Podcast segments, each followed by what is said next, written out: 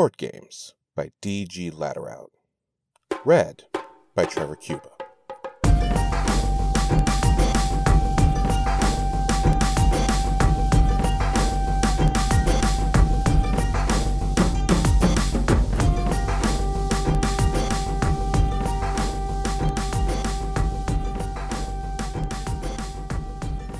Kakita paused his ambling stroll through the gardens of the Crane Clan embassy.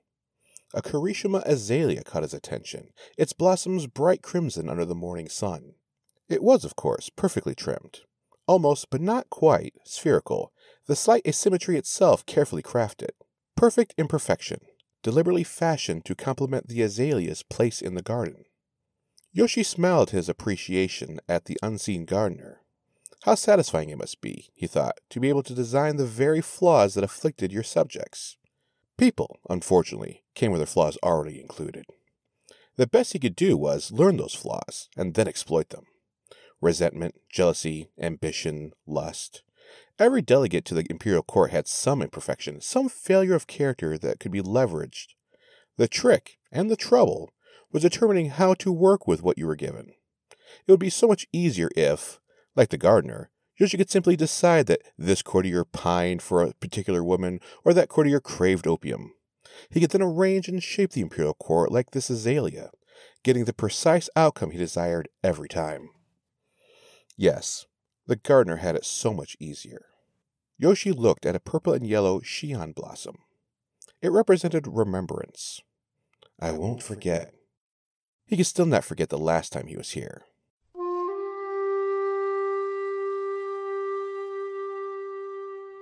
Yoshi walked along the winding path toward the Crane Clan embassy proper, but he stopped when someone appeared in his path before him, blocking his way.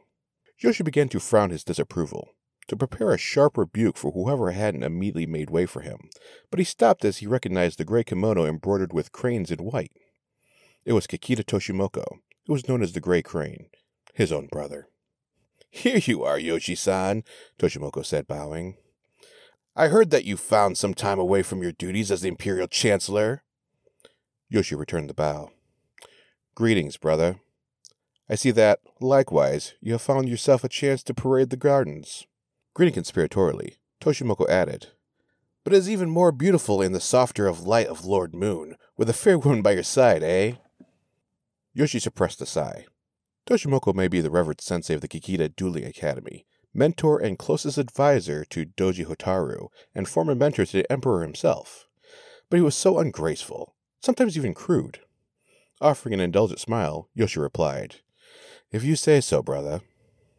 I do, Toshimoko said, but his grin faded. Still, you almost certainly have pressing business that demands your attention. You're not here to appreciate the foliage. What really brings you here? I have not met with Hotaru Ue since her arrival in Otosan Uchi, Yoshi said. I wish to offer my condolences to her regarding Lord Satsume prior to the funeral. The remainder of Toshimoko's grin vanished. Really? Condolences? Or congratulations? Yoshi started to open and raise his fan, the instinct of a practiced courtier concealing his shock at such an outrageous statement. Instead, he glared at Toshimoko. I did not realize that mastery of the sword entailed such a degradation of one's other qualities, such as simple decency and propriety. Bah, spare me your courtly facade of indignity, brother. He gestured at the Shion. That flower asks us to remember. Tenko threw herself off the cliffs of Kyuden Doji because of Satsume. Hotaru and I both remember. So should you. Regardless of your feelings, that is an unworthy way to speak of the dead, brother. Again, bah. The Shion only cares that Satsume is remembered, not how. If it is less than fondly, then that is the burden to take into the next life, for he is the one who chose to bear it. Yoshi looked back at the Shion blossom. I won't forget.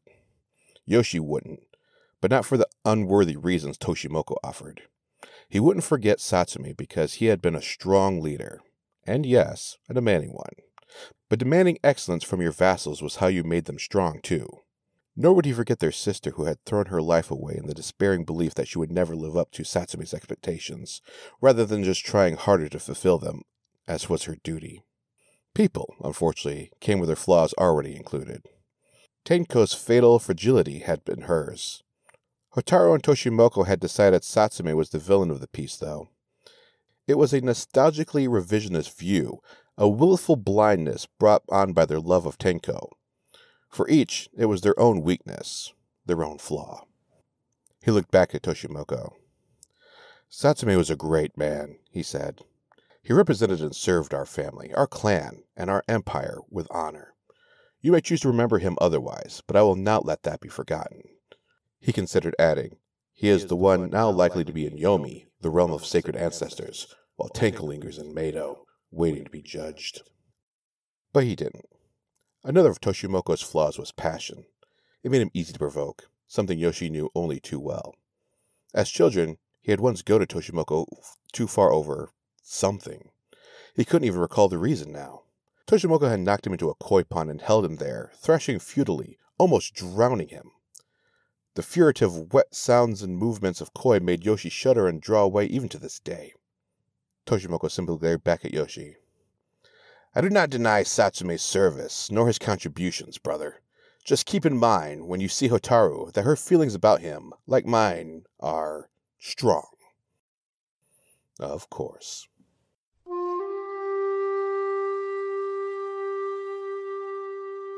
A nearby stand of cherry trees swayed greenly in the sunlight, all traces of their petals gone. They had bloomed weeks ago. Before Akodo Arasou had been slain, before the dissolution of a vital unicorn lion marriage, before the heir of the crane, Doji Kuwanan, had come under attack in the Yosari plains, before the kidnapping of Yusuke Taka and the hostage taking of Kakita Asami. Kakita Yuri awaited him near the gazebo, a perfect mask of cordiality betraying no hint of concern for his daughter's well being. The man bowed deeply.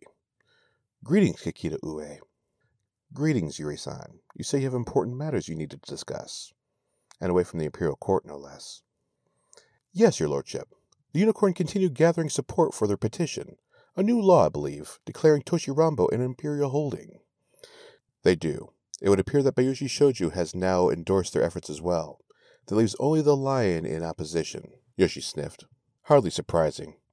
If the Emperor approves this petition, they stand to lose the most.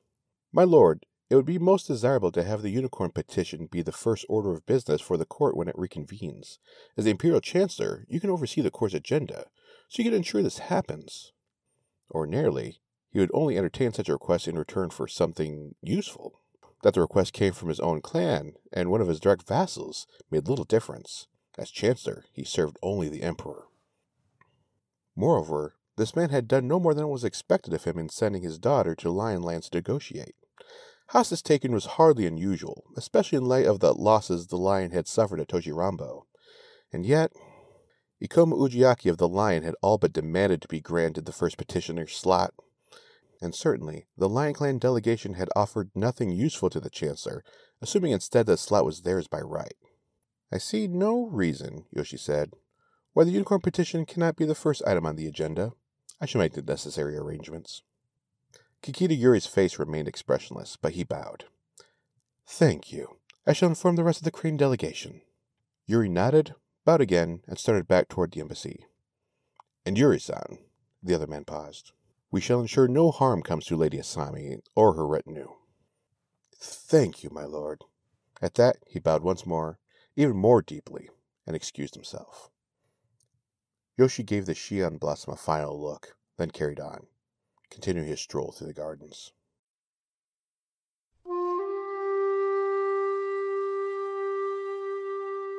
The Imperial Audience Chamber of Rokugan was the epicenter of the Empire's politics, a vast soaring space at the heart of the palace in the Forbidden City.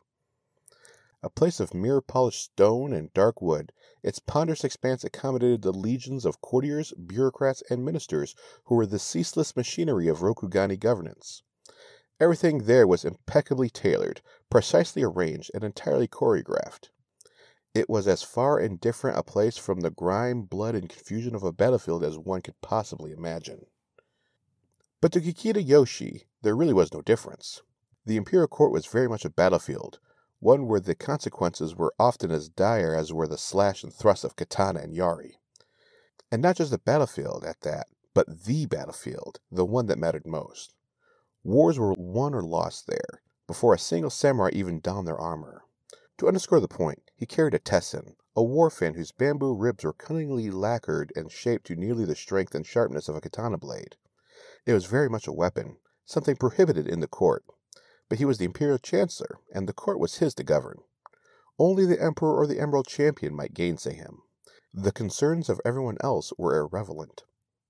Holding his fan prominently, Yoshi mounted the great dais, a massive edifice of polished stone and wood that loomed over the chamber. Upon each successively higher level of the dais sat correspondingly higher ranking court officials, culminating with the emperor himself at the pinnacle upon the massive chrysanthemum throne. Pillars to either side bore inscriptions of wisdom. All is right with the world on the right, and rever heaven, love people on the left. Yoshi reached his own place on the level immediately below the throne, and then turn and face the court. Hundreds of courtiers knelt, blocks of color representing the great clans of Rokugan, the imperial families, and several of the minor clans. They all waited for him to return their collective bow. First, though, he cast a critical eye over the proceedings. Failure in even the most minute detail would bring shame to the perpetrator, and then apology, dismissal to some distant obscure post, or even seppuku. But everything was as it should be, a fact that left Yoshi both satisfied and slightly disappointed. He let the moment linger a bit longer, then bowed to acknowledge the court's obeisance. As one, the assembly straightened. The only exception was Bayushi Kachiko, the imperial adviser, who knelt on the same level of the great dais as Yoshi, to the Emperor's left, whereas his own place was to the right. Of equal status, she hadn't bowed and simply acknowledged Yoshi with a nod. He returned it, noting that she had only just taken her place before him. Normally, she arrived in court well before he did, probably to oversee some petty scheme or other. He looked away. A most unpleasant woman, as vile and dangerous as her clan's namesake Scorpion. Like everyone else, she had flaws, of course, but Yoshi wasn't sure what they were. Kachiko was wrapped in too many veils of obfuscation and secrecy. Eventually, though, he would tear them away. And then. The great doors swung open, and Yoshi pushed Kachiko from his mind. Like every person present in court, he prostrated himself, forehead touching the floor. The steady tread of Kokage, armored shoes, presaged the entrance of a squad of the Seppun Honor Guard. Behind followed the procession of retainers and more Miharu, the subservient retinue of a single man, Hantei the Thirty-Eighth, the Emperor of Rokugan. With utter precision, the Miharu and myriad functionaries separated and moved to their places. The Emperor, followed by the Imperial Herald and other officials, ascended the great dais. When the Emperor reached his place at the top, he turned, facing the court, and offered a simple bow before taking his place on the throne. Moving as one, the court rose, but remained kneeling. A pause, then Yoshi stood. Loyal Samurai of Rokugan, he said. It is my honor and privilege to declare this session of the Imperial Court on this tenth day of the month of Akodo in the year 1123 by the calendar of Asala to be convened. As he spoke, his voice carried throughout the chamber, carried to every corner by the cunning design of the palace. May the 10,000 fortunes guide your thoughts, words, and deeds as you engage in the momentous business of the Empire on this day. Yoshi paused and cast one more glance across the court. The ink brushes of the scribes were poised, ready to record the proceedings in minute detail. At the back of the chamber, the various delegations were lined up, each ready to approach the great dais in turn. The lion had lobbied furiously to take the first petition slot, likely to preempt the unicorn. Yoshi had, unfortunately, only been able to offer them the third, following a dragon delegation seeking to petition the court about their troubles with the heretical Perfect Land sect. The glare of the lion delegation head, Ikoma Ujiaki, was on him like a beam of hot sunlight. Yoshi ignored it. All was ready. Yoshi raised his fan to signal that the first delegation should approach, but stopped at movement behind him. The Emperor stood, apparently to speak. Yoshi immediately lowered his fan. This was unexpected. Yet it was the Emperor's prerogative to do whatever he wished, so that he simply turned to hear what the Son of Heaven would say. Samurai of Rokugan, prior to the commencement of this court's work, I will address a grave matter. The Empire recently suffered a grievous loss with the death of Doji Satsume, the Emerald Champion. I wish to commemorate Satsume-san and to recognize, with gratitude, his loyalty and tireless efforts to the betterment of the Empire. Silence reigned for a moment before the Emperor continued. Lord Satsume's death has, of course, left the position of Emerald Champion vacant. I have instructed the Imperial Herald to arrange for the test of the Emerald Champion to be held at a time and place yet to be determined, in order that the celestial heavens, in their wisdom, may ordain a new incumbent for this reverend office. Another pause. Yoshi glanced back at the court, ensuring the delegations remained ready to approach when the Emperor finished speaking. Finally, I am issuing an edict. The ascension of a new Emerald Champion by means of the customary tournament is an ancient tradition and one that contributes directly to the stability of the Empire. To further ensure that stability, I am decreeing that until such a time as a new Emerald Champion has assumed the august position of Chief Magistrate of Rokugan, no existing imperial laws will be amended or repealed, and no new imperial laws will be proposed or enacted. With that decree in place, the business of this court may now commence. A decree? No new laws? No laws amended? Why? Why had the Emperor done this? And why hadn't he been informed? He was the Chancellor. Such a proclamation should not be a surprise to him. Were there other surprises lurking in court? Instinct almost caused Yoshi to raise his fan, concealing his shock, as dozens of lesser courtiers did throughout the chamber. But he didn't have that luxury. Fortunately, a flawless facade, cultivated over years in court, allowed him to maintain a nearly perfect expression of bland neutrality. Yoshi looked to the far end of the chamber. The Emperor's decree had rendered the unicorn's petition suddenly pointless. As Ide Tadaji stepped aside, allowing the dragon to take his place, Yoshi sensed his surprise and disappointment. He exchanged a brief glance with Kakita Yuri, standing with the crane, and could feel his shocked discomfiture as well. Yoshi carefully maintained his mask as the dragon approached the great dais. The lion moved eagerly into place behind them, their simmering resentment replaced with enthusiastic satisfaction. Why had the Emperor done this? Movement to his left snagged Yoshi's attention. Bayushi Kachiko had begun fanning herself. Her fan depicted a castle landscape and a young maiden. Yoshi's grip tightened on his own fan. Kachiko had been uncharacteristically late arriving in court. Where exactly had she been? With the Emperor? For her part, Kachiko's interest seemed only to lie with the approaching dragon. She did, however, favor Yoshi with a brief look, a fleeting glimpse that told him nothing and everything. His knuckles tightened again, whitening.